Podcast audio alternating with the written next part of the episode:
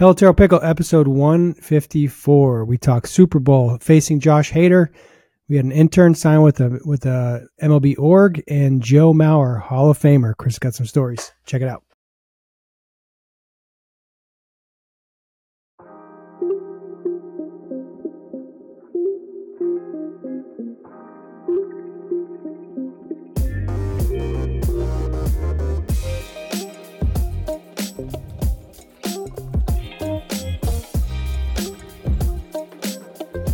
Pelotero Pickle, episode 154. We had a couple week hiatus, almost a month hiatus now. Uh, but we're back. We're ready to go with all your uh, volcanic hot takes here with Pelotero Pickle. I'm Bobby Tewksbary. Joining me is Chris Colabello. Before we get started, a reminder to send us your questions, topics, concerns to pickle at pelotero.com or find us on social at Pelotero app, at Pelotero Pickle, at Tewks Hitting, at CC20 Rake if you listen to the show, you probably know where to find us. Uh, we're going to kick things off with a little Super Bowl discussion, the Taylor Swift Bowl, the the Super Bowl. Uh, Chris, what do you got on the uh, what do you got on the Super Bowl?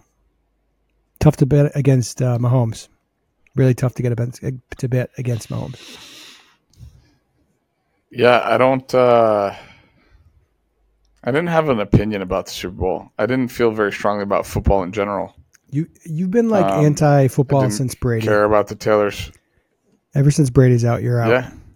I didn't, I didn't care about the Taylor Swift situation. I didn't care about any of it. I the the Super Bowl is the only game I watched all year. Literally the only one. And I wanted the Niners to win. Because I'm I want to be team Brock Purdy. Uh so Todd Carroll, friend of the program, we can say friend of the program, right? NECBL coaching legend Todd Carroll for the Mariners now.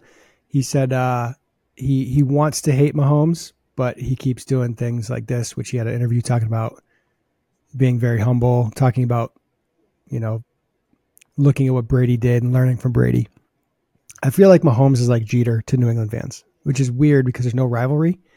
So it's like a weird analogy. I want to get your take on it because I felt like as a growing up in New England, you're supposed to hate the Yankees. That's kind of like part of the culture.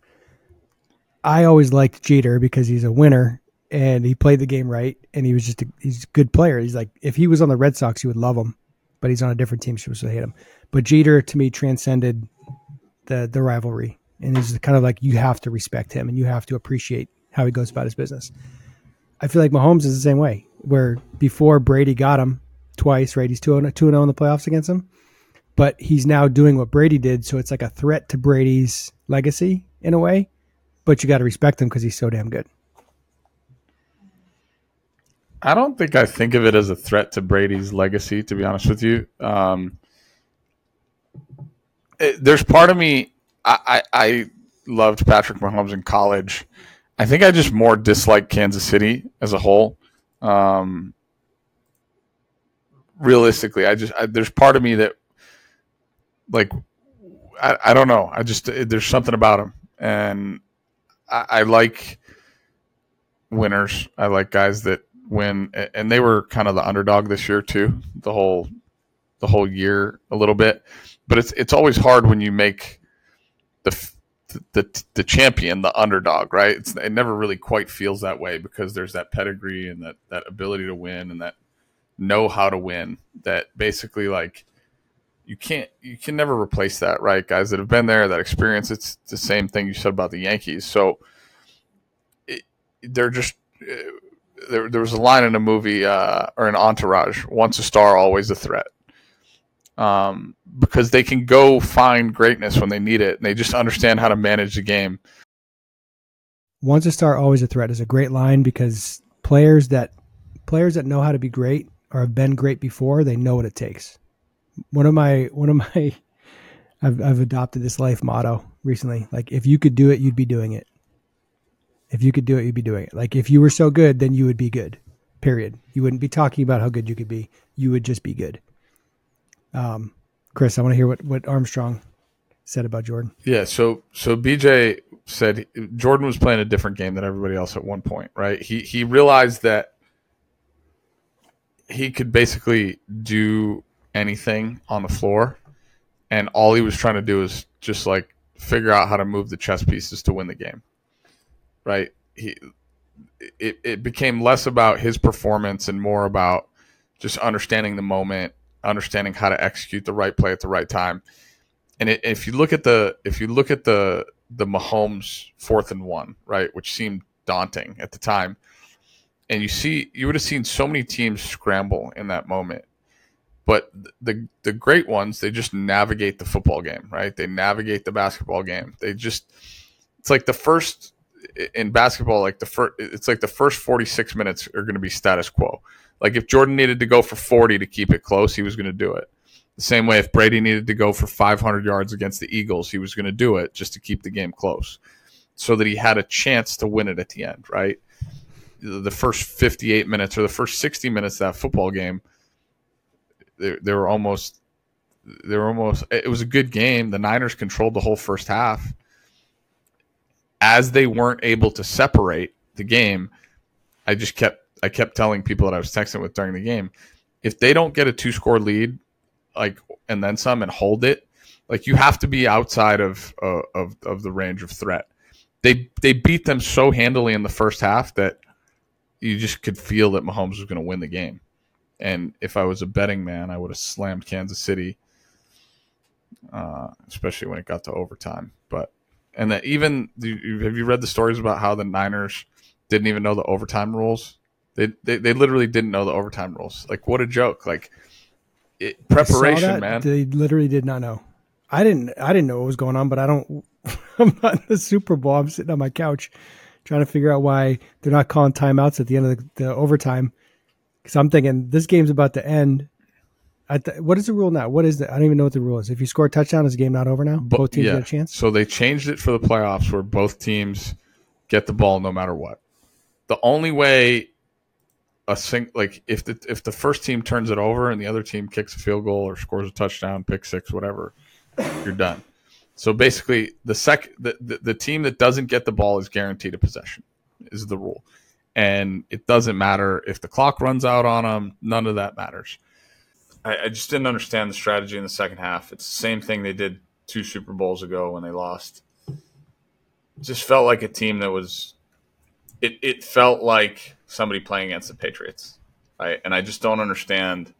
I think the thing I get more annoyed about is why more more players don't play, or more teams don't play like the Chiefs are now, like the Patriots did forever because really what it comes down to is preparation. Brady did a, a really cool interview with uh, with Steve Young recently, where he and I think it's similar to what we feel about hitting.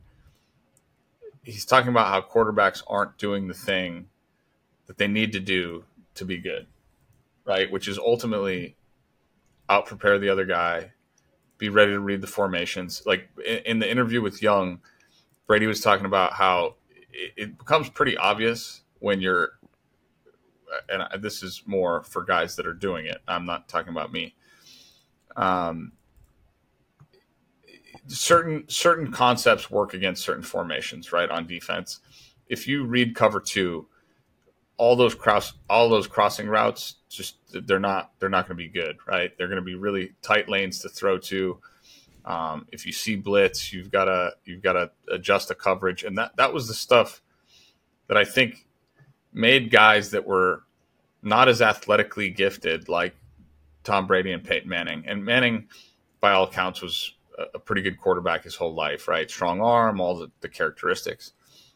But uh, now you combine elite athleticism for Mahomes and the ability to get away with a bunch of stuff with that same Brady and Manning characteristic, and, and you've got a guy who's really special uh, you know, I was looking through a list of quarterbacks last night who I think are supposed to be really good, and they're just not because they don't do that thing. And it, it, it, it alludes to the fact, and as you can relate it to hitting, we're focused on the wrong stuff in development, and we're just letting people with athleticism get away with being athletic. And then the game becomes daunting at some point, and you go, why am I not as good as I think I'm supposed to be? I've had uh, quite a few thoughts recently about this. About let me start here. If you think the reason that your timing is bad is because your bat speed's not high, then you're going to work on your bat speed, and then you're not going to fix the real problem. If you think you're making bad swing decisions because you don't have enough time to wait, and you think quickness is the thing, you're going to work on improving your quickness, and you're not going to solve the actual problem. People that are developing swing methods and creating systems right now, they're building stuff based on wrong information. They're overvaluing certain aspects of the swing or certain elements and characteristics because that's what they think is right. And they're building like if you're building your your system around bat speed, you don't get it. Like you don't you don't get what hitting is. Doesn't mean that bat speed's going to hurt you uh, necessarily, but you're not going to become a, a great hitter because you improve your bat speed. Like your bat speed should well, be built thing, within hitting, not build bat speed and then learn how to hit with it. The the things that I would allude to are, and I uh, this is similar to the machine stuff, and I know we're kind of off topic because we're supposed to talk about Usher, and we'll get to that. We're on topic. I actually I got a DM about your machine this, tweet. So this is keep going. This is good. So, but it's the same. It's the same thing, and and I think it's a it's a really simple answer to say, is it working? Well, hitting is not better than it was 50 years ago. So guess what? You don't need to train velocity to hit velocity. You just don't. Like you don't need to train bat speed to have bat speed. The the the concepts we're talking about here are about and, and I always go back to this is is it good enough? Right? Is it good enough? Can you execute this against that if you face a 90 mile an hour fastball, can you get to it? Right. And and it's so much more about your eyes and your decision making than it is about the speed at which you do it. Because once you cross a certain barrier, you're good. The same way I talk about the velocity thing, right? Think about how many times in your life there was there was one of those thresholds to get to, right? It was 80, 85, 90, 90, 95, right? Every time you felt threatened by it, right? Because it was a number, and and we get threatened by these numbers and these metrics, and and then all of a sudden you face it and you go, it wasn't really as bad as I thought it was going to be, and I didn't really have that much trouble getting to it. It was more about like putting a good swing on it, and this, and I don't know if you saw the Bobby Magallanes thing. Friend of the program, Bobby Magallanes, Braves hitting coach, was talking about Ozuna this year, struggling to start. And then one day they were facing Zack Wheeler, who throws a hundred, and usually, like the thought process is put the machine on fast. And Ozuna was like, no, slow it down. He's like, put it on slow. I need to have, I, he's like, I'm rushing through my swing with the machine on fast. I get defensive. He's like, put it on slow. And then he hit 40 homers. So, like, I just don't understand why people are so short sighted.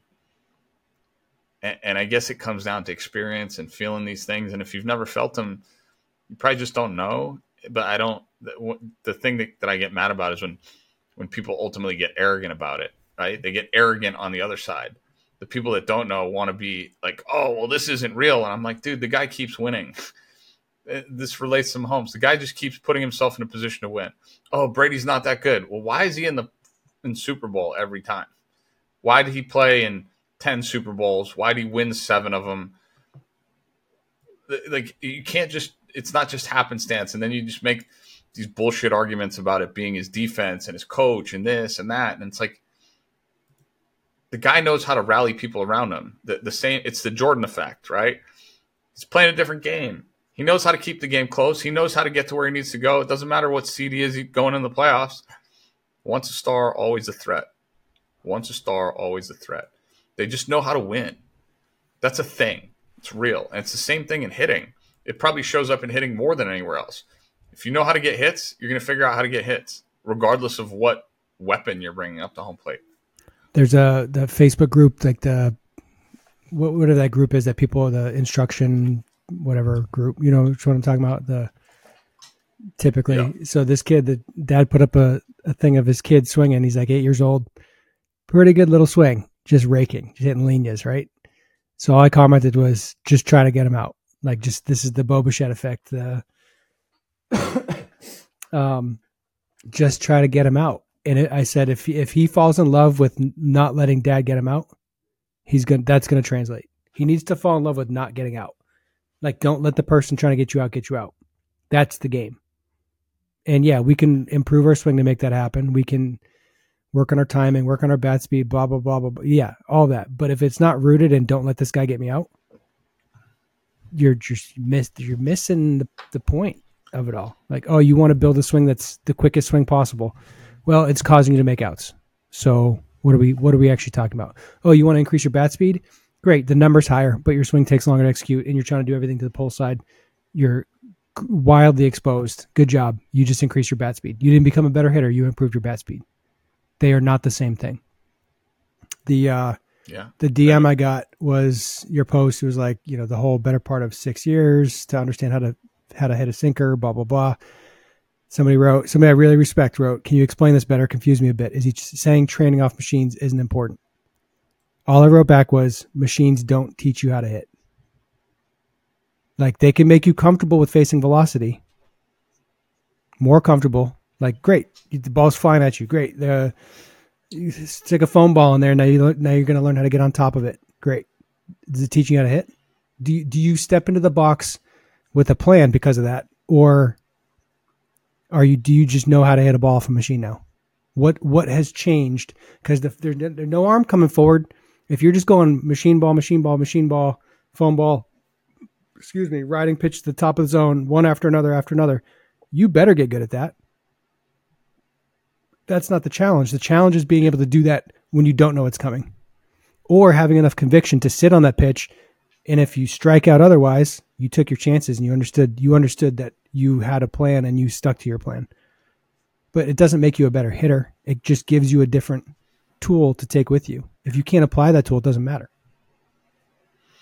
Yeah, it's uh the the threats that the game presents are are so they're so deep, right? And I think that's why you look at hitters 50, 60, 40, 70 years ago.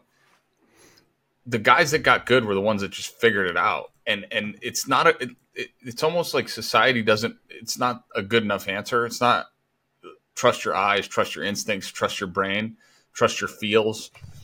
And, and again, if, I don't understand why we're not running the race in parallel. Like there's gonna there's never gonna be a shortcut to being a good hitter. The same way there's never gonna be a shortcut to being Patrick Mahomes. And if you don't work on your intuition, you don't work on your your your skills that go with that go with your skills, right? Like you, you have you have these physical characteristics. It's like you know your your your Madden rating. You're What makes- put like all your physical traits out there. What makes Patrick Mahomes good? That's it's his ability to apply the stuff in real time. when it when it when it when it's nitty gritty, when it's fourth and one, slow your heart rate down, be able to breathe in those moments because it doesn't matter how good your swing is, or how good your arm angle is, or how good your arm slot is, or how tight your release is. When it doesn't matter, it doesn't matter, and, and it doesn't matter if you can't do it in real time. Doesn't matter if you can't apply the right swing to the right pitch. Doesn't matter if you can't re- apply the right arm slot to the right throw. So having the, having that bag of tricks is awesome. You can uh, relate it to any sport. I have a great you know, I have a great word for you. So Brandon Brandon does jujitsu. He's there right now. Uh, Brandon's who I share the office with here. for the listeners at home. So he Brandon uses the word dilemma when he talks about jujitsu. And I I love it. A lot of people talk about problem solving right now. Problem solving kind of implies like you've got one thing you need to figure out. The the issue when he talks about jujitsu, the dilemma that's being created is like if you push, they might be thinking you're going to push, and they're going to they're going to receive you, and you're playing into their what you want them to do. You could be passive, but they want you to be passive. So, like you never know what the other person wants you to do, and if the other person's more advanced than you, they're probably thinking ahead of you. So, like you feel like you might be like sinking into a hold or something, and they're like, "Oh, thank you for doing exactly what I want you to do. I'm going to flip this on you, and now you're screwed." and I'm going to use way less energy. So the word dilemma, when I think about it with hitting, the dilemma is the guy throws hard and he's got a breaking ball. So now my timing either has to be like really, really quick or I have to be waiting. And that gap makes it hard. The dilemma is the ball is going to sink over here, it's going to cut over there. Or it's going to ride high and it's going to sink low. Like you have you have these different things that you have to face that are conflicting. So the like solving a problem, yeah, Patrick Mahomes solves problems, but he's faced with many dilemmas. Like every time he's reading routes and like reading his coverages and whatnot, if he decides to go sidearm, like yes, he's he's afforded himself that option because of his training and because he's really really good. Tom Brady couldn't do the stuff that Mahomes did. So it's understanding what you're capable of and being able to apply that to conquer the dilemmas that you're facing. It's awesome. Like so, it's so fun to think of. This is like this to me is a game. When we get like stuck in these swing mechanic debates on Twitter, it's like I'm trying to describe variations, and one other person's being like, "No, you're an idiot because your swing doesn't match Mike Trout." And I'm like, "Yeah, I'm not trying to match. I don't. My body doesn't move like Mike Trout. Not even close. You want me to try to emulate him? I'll try to do it, but that's not. Why would I do that? My body's nothing like him. Com- like motor preference wise, completely different. But like, oh, you you're gonna attack me personally because I don't, my swing doesn't look a certain way. Cool, got it. Meanwhile, like we have an opportunity to help kids and actually talk about stuff that matters. It's amazing. It's what a, what a world. Yeah. Like some I, of our group chats. Is this real life? Is this real? Is this real life? I, I get uh, it's it's just amazing to me when the, the we, it's a generation full of people that are just literally making shit up. And because they read some stat line that said this is what matters and then they just get married to it. And if you get married to any one thing you're already screwed. So like go ahead man. Just just like go dive into a life riddled in mediocrity and let's be sitting here 30 years from now having the same tired ass conversations about swing i ferber called me the other night and he was like he was like asking me about swing stuff. I said, Ferbs, if you're calling me 20 years from now and I'm still sitting in the same chair and we're still having the same conversations, I'll feel like such a disappointment because we didn't. Again, if you really get to the root of it, we're not solving the problem. We're not really solving the problem, and it, it's like a full circle. Like we, we had this generation of people that said, "Oh, you're playing too much. We need to train more." Everybody's like, "Train more, train more, train more." I'm like, dude, you train to win the game. You're training to win the game. Like uh, talking about practice, talking about practice. This shit don't matter. I got guys. I got college players freaking out because the two weeks leading up to the season, they're not they're not hitting good in exhibition shit that's not going on their bubblegum card. What are we doing? Like, are you getting it done when the scoreboard's on? That's what Patrick Patrick Mahomes does really well. He figures out a way to make the scoreboard look good for him. And all everything he did was built backwards from that. It wasn't about how many arm slots he could throw from. It was how do I win the game? And then like those arm slots showed up. That's that's the creativity. That's the the chess match. That's the figure out how to win. And then if you learn how to do that, you put yourself in positions to win more often. And then it doesn't it honestly doesn't matter what your skill set is. It doesn't matter what your ability is because you just learn how to operate within the confines of what you have available. Yeah, and I think that that is a, a an amazing point to make there because if we're talking about it specific to hitting, like your swing is what your swing is when you get in the box any given day. Period. Your swing is what your swing is. And if you try to operate outside of what that swing is capable of, or if you're not taking chances based on the limitations and, and the the dilemma the pitcher's facing, giving you, like your swing is your swing every time you get in the box, for better or for worse. You have to go compete with that, and you can win if you stick to your plan. If the pitcher doesn't give you anything to hit, if the pitcher's good enough to not give you something you can win with, tip your cap. Hey, you beat me because I'm not good enough. You were better than me. Period. End of story. You beat me. And then you can go back to drawing board and say, well, this is why I made those outs. It's not because of my bat speed. It's not because my swing wasn't quick enough. Because if you're sitting on a pitch and you get it, you should be able to hit it. Period. It's, it's this is why crazy. When I saw motor preferences for the first time, it hit me right in the face. I've told people about that. we've talked about it openly.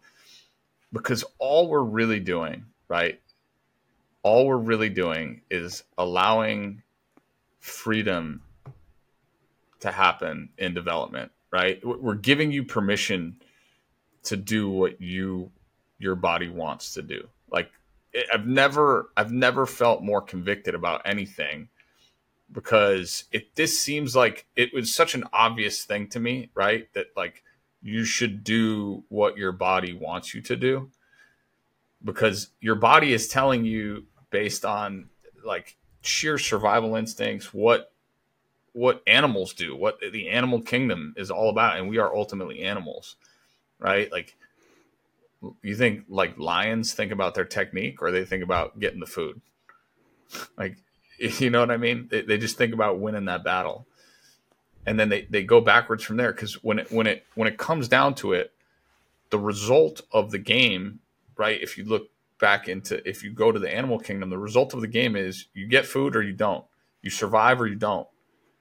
Right? And that, that like the net net is i have to win if i want to survive. Right? And and we've just we've accommodated the world to be like backwards. And now I, I said the thing about training, like training is important, but like you have to train to win the game. You have to train to position yourself to win the game because if not, you, you don't. I don't want you on my team, right? Because ultimately it's team sports. And I, it's funny, one of my men's leagues right now, one of the guys said to me, "We have the most talented team in the league. We're like one and seven guys are screaming at each other across the floor, no communication. Guy gets hit, yelling at the ref. I'm like, and I'm sitting on the bench. I'm like, I don't want to be here. This is terrible. This is your it's team awful. or another team? You can't. My team. We need My some. team. I need some leadership out of you if that's going on. I just go there for cardio. Man. Lead from the front, man. Just Lead from the the front. Lead by example. Yeah, I'm trying to by being not a Put somebody up against the wall. but no, that's not happening. That ain't worth my Just time. bring some cotton candy and some some uh some Starburst or something, and, Yeah. and be like, hey guys, maybe bring some bring out bring some ice cream. Hey guys, no matter what, no matter what happens back- today, we're gonna the get some ice cream. Cir- circling back to things to the ice cream, Usher was one of my favorites growing up. By the way, just side note, like I loved Usher. I so many bangers, like that guy. And my wife made a comment said, "Usher's so much better at dancing than he is at singing." And I was like, "Well, yeah, because he's the best dancer ever, right? Like he's literally of all R and B, rap, hip hop artists, like that guy flowed like crazy." And so I thought it was cool that he was getting he was getting the halftime show. I wish he would have gone. It was like it was this cornucopia of songs, like they just meshed everything together. And I wish he had had played some of them out. And I know that the halftime shows get like that. Um, I wasn't a big fan of the roller skates thing. I thought that was weird, although sick flow to be able to do your uh, pseudo Michael Jackson moves on roller skates. I didn't love the show, but I was a big Usher fan, so I appreciated the fact that it was Usher. it makes me feel old that Usher's like because remember when we were younger, and they would have like your parents' musicians on, all the throwbacks. Yeah. Like our generation is now the throwback, so we're old. Yep. It happens. We're old officially. It happens. In in Officially in twenty old. years, we're gonna have Drake on there talking doing his stuff.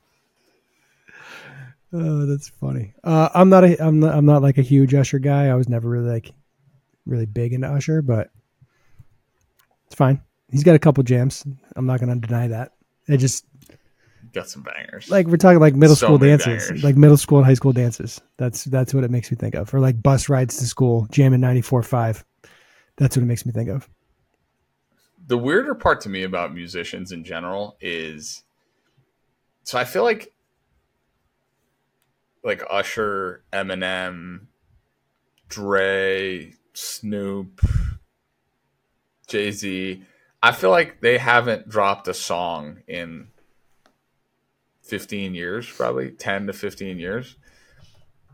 And these dudes are still like savages but it's weird to me how like you're you're it's like you're from 20 to 30 seems to be like the the range of where you you you do all your hits and then you just live off that. And i guess i mean that's testament to to their their skill set. And then they become like producers or whatever. They just end up being eps and getting their own labels and signing guys and make tons of money doing stuff like that. And it's interesting. Like you don't you don't have like you only have to have like a short actual musical career. Like, when was the last time Fifty Cent made a made a record? He's doing like vitamin water and stuff.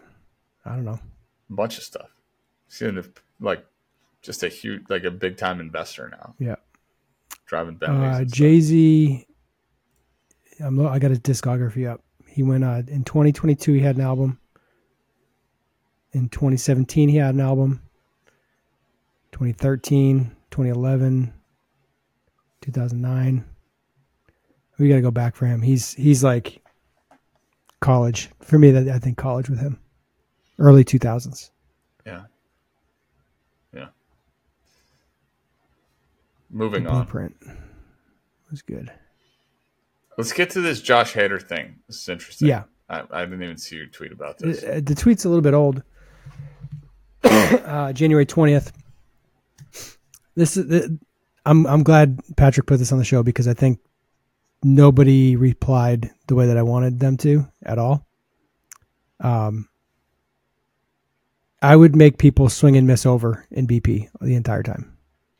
That's what I would do. The question was, if your whole lineup had to face Josh Hader, how would you prepare the hitters?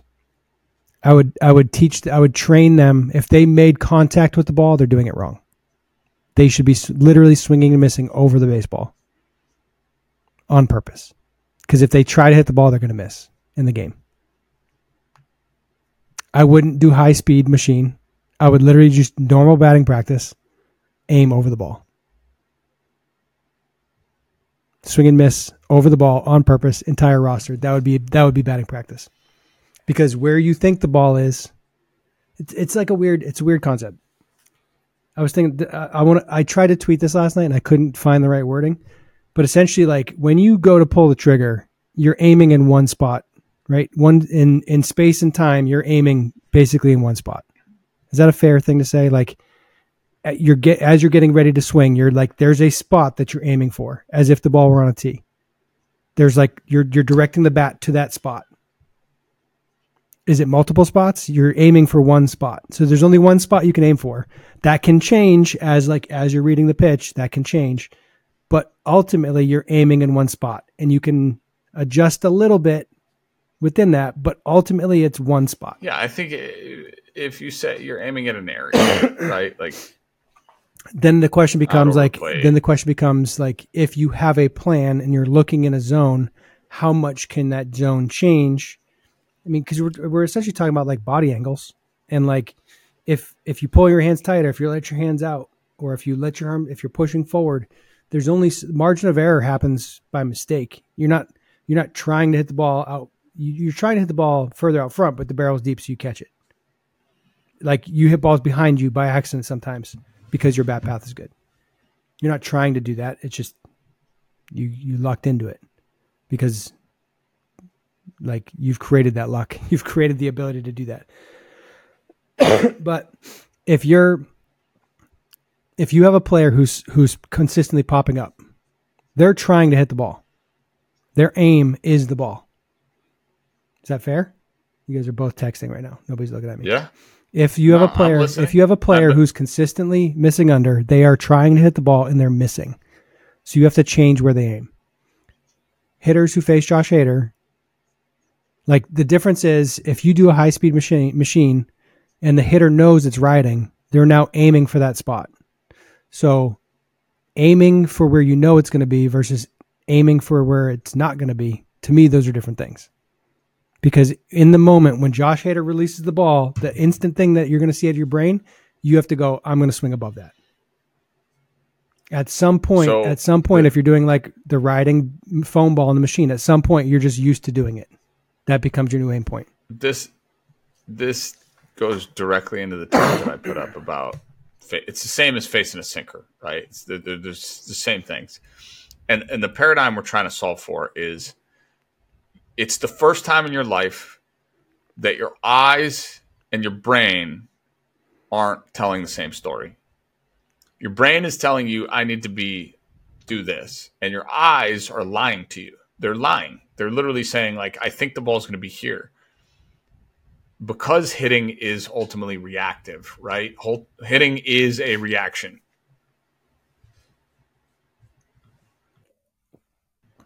If you look at playing quarterback, right?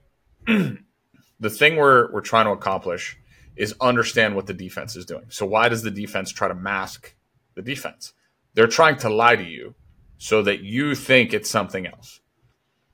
In hitting, the pitcher is trying to lie to you. That's what a slider is meant to do. It's what a changeup is meant to do. It's what a riding fastball does. It's what the sinker ball does. You think the ball is going to be in one spot based off of the things that you've built as characteristics of what hitting is. The ball is lying. So, as a hitter, you have to convince yourself ahead of time that that lie is happening in a 0.5 second window, 0.4 second window. And if you don't do that, you're never going to hit the guy unless your swing is built to handle that dilemma, right? You can build a swing to handle a certain dilemma. The, the swing revolution became hit the ball in the air, lift the ball, blah, blah, blah, blah, blah. So guys were counteracting the sinker. They were counteracting things that had depth. They were counteracting the bottom of the zone. In 1976, when Nolan Ryan was throwing 142 miles an hour, guys were telling themselves to swing down because they had to counteract the riding fastball. So, like, if Brian Dozier was facing Josh Hader, I'd be like, hey, Brian, go get him, man. You're good. Like, because you handle velocity at the top of the zone, because your swing is built for it. Where if Aaron Judge was facing Josh Hader, I'd be like, Aaron, I'm going to need you to swing three baseballs above this. Like, and, and the guys that are really, really elite hitters are the ones that are better at one than another because everybody's better at one than another. But ultimately, they know how to counteract the one that they're not as good at. They just know how to deal with it. Like Mike Trout had no chance against Shohei in the WBC. If he just kept throwing heaters, he had no chance. He, he proved it. He was like, I can't get to the fastball. So every pitch, Mike Trout was trying to make an adjustment to try to get on top of it because he's like throwing a 98 or 99 mile an hour fastball. That's what hitting is, guys. Like, so if I was facing Josh Hader, I'd have to try to convince myself within the 10 seconds that I was walking up to home plate and I saw that first fastball that I had to swing three balls above it. I would know it going into it. And to your point, like, can you practice it before the game? Challenge practicing facing Josh Hader before before the game is you might have to face uh, the complete opposite guy earlier in the game, right? So if you just train one thing and you become one dimensional, probably gonna make outs against the other guys. I'm doing some research, some quick research. Judge is apparently one for one off hitter in his career with a homer. Happened nice. in 2017. It was a 1-0 changeup. And it was. So he was probably swinging at a fastball and hit the changeup. It was center cut. Center cut, 85. Homer center. Probably should have thrown the fastball, Josh. What are we doing? Why would you throw Judge and soft down? Don't do that. Don't do that. Um, no, but it's it's it's interesting because everything's fluid, everything's dynamic, right? So if you're a guy who misses under everything and you work on it for a bunch, now your data is going to say that you're not missing under. So like, would you go back to normal? Where you do miss under, like you have to adjust back down because if you're like thinking of getting on top, you start hitting grounders. Now you have to start working under again. so it's always this like back and forth, up and down. Like you're it, the issue is we're trying to find the middle. You can miss forever on the top. You can miss forever on the bottom. There's there's only one square. There's only one perfect perfect. It's in the middle. So your your opportunity to miss both over and under, early and late, th- those those exist forever. There's only one perfect. If he's such a good hitter, why doesn't he hit good? Love it. All right. Uh you got a, an intern hooked up with a major league org. Happy, very happy for him. Nick, good job. Smart kid. Um playing experience, coding experience. It's kind of like a scouting, advanced scouting type role. I think he's going to be great for it. Um, I was on a couple calls with multiple teams about kind of just during this. I was a, a, reference, so I got to talk to some teams and some of the questions they asked. Um, it's just a lot of stuff about a lot of character stuff, a lot of work ethic stuff. a lot of knowledge stuff, like how's he going to fit into the org? What's his personality like? Um, will he be able to stand up to veteran people? Was a question that I liked. Um, independent thought is he uh, a self motivated type person? It was cool. It was it was a fun process. I'm I'm really happy for him because it's what he wanted, and um, I think he's going to thrive in an org. You have any thoughts on that? Yeah, good job. So in the in the show notes, it was You want to work for a team? any advice? Do good. Any advice for those wanting to work for a team, work on that side of the game? a lot of a lot of teams want you to be able to do some code. Um, I actually got a phone call this weekend about a team for a consulting role, and it was just like very loose intro, like, "Hey, your name came up. Would you be interested?" And it would, greatly, greatly depend on scope because we don't have a ton of time. But um, like they're the major league teams are trying to figure it out, and it's interesting being on the private side. I've never worked for a team. You've been in an org in a way that I haven't, but it's it's always interesting to be on the private side where, like, I don't have these imposed initiatives being put on me of like this is what we need you to do. It, it's more from a, at least from a hitting side, it's more like go explore and try to find stuff, go find value, go figure out variations. Um, teams want that. They want independent thinkers. They want people that are going to think out. There's like a group think that happens, I think, a lot of the time, or there's a huge tendency for there to be group think, where it's like, oh, we think this player is good, so we're going to draft him. And then if you if you are against that, it can be scary because you think like you're maybe you're going to get reprimanded or be disciplined in some capacity because like you don't fall in line or you're like afraid. Um, some of the interview questions they wanted they wanted you to like provide your opinion straight up. Like don't tell me what you think is right. Tell me what you think. Cuz it's like there's going to be a decision made. Your your voice is not the only one making that call. So you have to like be comfortable sharing your opinions. And if you don't have an opinion, say you don't have one. Say you're not sure don't lie and and make stuff up because that's you got to be able to defend your position. But um, I think Yeah. what it comes down to is just being authentic, just being your authentic self, right? Like if you feel something, say it. Always like you have to blend what you believe in and really feel ultimately, right? Uh, understanding how to empathize, be compassionate, really deal with other people, right? Deal with feelings and emotions that are always floating around. And it's like anything else, right? When it comes down to it, you know, if you have conviction about something, as long as you're not kind of an ass about it, like that. And I think there are a lot of people that have conviction and are ultimately asses. And that's why they just kind of get weeded out, pushed to the side, because you have to be able to interact and engage and work with other people. Um, so yeah, I always err on the side of people first, um, which I think has suited me pretty well in the past. But yeah, I mean, Yeah. know, put out a hand, help somebody out. Yep. Try to be there for people when you can. Yep. Having code experience is good. Being able to speak Spanish is good. Being able to provide value is ultimately what's best. Sometimes that means coding. That some sometimes that means speaking Spanish.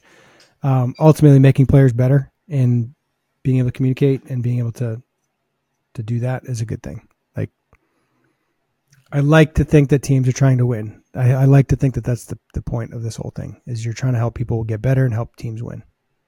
So there's a lot of ways to contribute to that. So do that. Understand it's it's tough. It's uh I think it's really hard to like understand yourself in a lot of ways and like understand who you are and understand like objectively where you fit into things. Um so if you're not sure, like ask other people, like ask somebody that that you that you trust and and know and feel like if they know you, ask them to tell you like, "Hey, what do you got on me? Like where where do you see me fitting into all this?" Like I would have told Nick the role that he's in, I would have told him that's exactly where he should have been in. Like he he loves like he would do side projects and like try to find value in data. Like he would go out of his way and just not because somebody told him to, because that's what he likes. He likes looking at the numbers. He likes finding things that are non-traditional. Yep. Like so putting himself in a role where he gets to like ingest a whole bunch of data, get all of this like you know, he's going to get fed data from many, many, many places and he gets to like like soak in it. He gets to like be in that data. So he's going to have this baseline and then he's going to be able to probe within that and, and search and, and discover things in that. I think that's like perfectly a sweet spot. And he's on time. He's he's diligent. He's good person. So like, you give him you give them access to all this data and and have them like do specific things with it, and then give them the permission to find value. Like that's that's exactly what I was said he should be doing. So it's great. It's great. Um, last topic: Joe Mauer, Hall of Famer. First question: What do you got on that? And second question: Do you have any cool Joe Mauer stories? You're a teammate. What do you got on? My favorite Joe Mauer story was uh, Joe's like as cool as is he frozen? The other side of the pillow, right? Never, never like rattled. Never really gets upset by anything. Never, just kind of always the same, right? Um, is it like an aw shucks Minnesota type thing? Yeah, it's very. He's got that Minnesota nice. It's just pretty quiet. Like not really going to address you unless you address him. He'll always say hello and be polite. Um, wonderful hitter, right? Creative brain, understands hitting at like a deep level in terms of leveraging what he's good at, right? I think if there's one thing I could say about Joe Mauer, he's really good at what he's good at. Um, it begs the question, right? Is he a first ballot Hall of Famer? Blah, blah, blah. We'll get into that in a minute. Um, my cool, my coolest Mauer story was it's a, my first year in the big leagues, and I've just I've known this guy for, you know, whatever couple months. And he's always the same, right? He would sit in the dugout very like you even sat Joe Mauer. Like he just sat there with his hands on his knees and kind of under control. And then he made an out in Milwaukee one night and he went into the there's like this little back room where all the bat racks are behind the dugout. And he just walked in there after he made an out. You wouldn't have known anything was different. And he destroyed a bat in that back room, like just obliterated it, right? Like just was slamming stuff. Nobody walked back there. At some point, he took his helmet off after he did that, but you could hear it all going on. And I would have loved to have seen that version. But then as soon as he was done, like 11 seconds later, he just walked out in the dugout and sat down and put both his hands on his knees and just, you'd never thought it was any different. And, you know, that aw shucks version of him. But there was, there was definitely a competitor in there and a warrior um, you know, the whole argument goes back to Eddie stayed a catcher his whole career. I mean, let's be clear, like he was a really, really good hitter and he could do things and he was a great catcher too at the time. Um, once he had the concussion problems, like things kind of went sideways for him. And I think, you know, again, normal stuff that happens. The thing that I would beg the question, right? And this is why I don't like the way the Hall of Fame is set up like if the ballot looked different, if there were different names on it, would Joe would Joe have been a, a, first ballot guy, right? And I think that's the question everybody's trying to answer. What I don't really understand is why you have to get X percent of the vote to stay on the ballot. Why like why why are we not choosing from a bigger pool every year?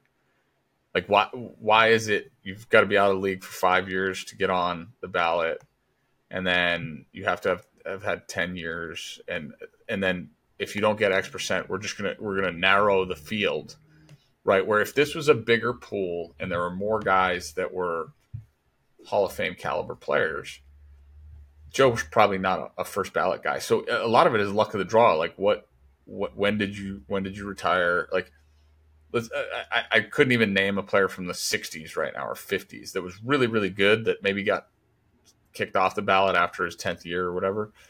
Um, but why, like, why wouldn't that player still be eligible for the Hall by traditional media voting, right? And if, if that was the case, I think you could make the argument that there were there were other players that were better suited because everybody tries to go to, to go ballot to ballot, right? Like, like Mike Piazza, not a first ballot Hall of Famer. Is that right? He's not a first ballot Hall of Famer. Joe Mauer is. That's a weird that's a weird thing to say out loud. Mike Piazza is the best hitting catcher of all time. It's not close, right? It's a weird thing to say out loud. I think. Perspective. Yeah, Joe Mauer was a. I mean, he was a good hitter, but didn't hit for power. He had 143 career homers. It was like he had one year with 28, but otherwise, like on his career, he probably averaged 10 a year, roughly 306 average. Like he was very, he was a good hitter. Would not have been particularly valued in today's game. He'd almost be like an Arraez type. Uh, Mike Piazza was uh, almost the same number of hits 2,100 hits versus 2,100 hits. So Mike Piazza had a couple more hits, like 50 more hits. He had 400 and some odd homers, 427 homers, 308 average. So it's the same career batting average. He had Mike Piazza had a higher batting average, and Mike Piazza almost got penalized because he was a catcher, because he wasn't a great defensive catcher. So the guy, if he was playing first base his whole career, he's going probably has um, more homers because his legs are probably fresher, probably hits better, and yeah, not a first ballot guy. It's just a weird. It's a weird dynamic. I, I if Yeah, you're on the I- I- I ballot just- for ten years and you don't get in, I feel like you've had your chance. But to your point, So like Mauer was very liked. He he didn't ruffle feathers. He was he stayed in one place his whole career, Yeah. all those things, right? But why? Like we, we we're it's the, the the ballot is too selective. Like the, the people voting for the ballot are too subjective about what they make matter and what they don't. And because at the end of the day, this is like what I always say to people: everything is subjective, whether you want it to be or not. Right? There, there's no perfect way to be truly objective, unless literally we're we're just building formulas and data that that really fit into objectivity. But in this case, when you have humans involved, there's subjectivity to it. So, like, oh, well, we're not going to let this guy in the Hall of Fame because we think he did this, or we believe that he did this, or our perception of his character is this. So, I, again, I, like, I would circle back and say, what, like, why? To your point, Bobby, if you've been on the ballot for a long time and you and you don't reach X amount of of of interest, sure, like you can come off. But I always wonder, like, like what would Joe Mauer in the same Hall of Fame voting pool as, like, if you had Joe Ma- Joe Mauer and Mike Piazza on the same ballot and they were both going in their first year on the ballot, like, would would would Joe get in and Mike wouldn't? Is that like so? It, it, again, so much of it is timing based. Like, when did you retire? When did you this? When did you that? And then ultimately, does it really matter if you're a first ballot Hall of Famer or a fourth ballot Hall of Fame? Does that even make a difference? People want to make a big deal out of it. I don't think players ultimately care. Um, and frankly, I don't think a lot of players start their career saying that they, that you know they want to be Hall of Famers. They they want to have successful careers. Like I, I really don't. As much of an honor as it is to be thought of that way, I don't think anybody starts their career going, "I'm, I'm going to be in the Hall of Fame." Like I think you, you think I just want to be the best player I can be. well. You got So- you got guys like Mariano Rivera not being unanimous. It's like, dude, he's a hall. Of, he's who? How do you not vote for that guy? So the whole process is is weird right now. And then you have like Major League Yeah. Baseball put up a tweet the other day about like Barry Bonds, the best player of all time, like arguably the best, and he's not in the Hall of Fame. It's like what? because it's It's it's kind of becoming a mockery because it's not it's not doing what it's supposed to do.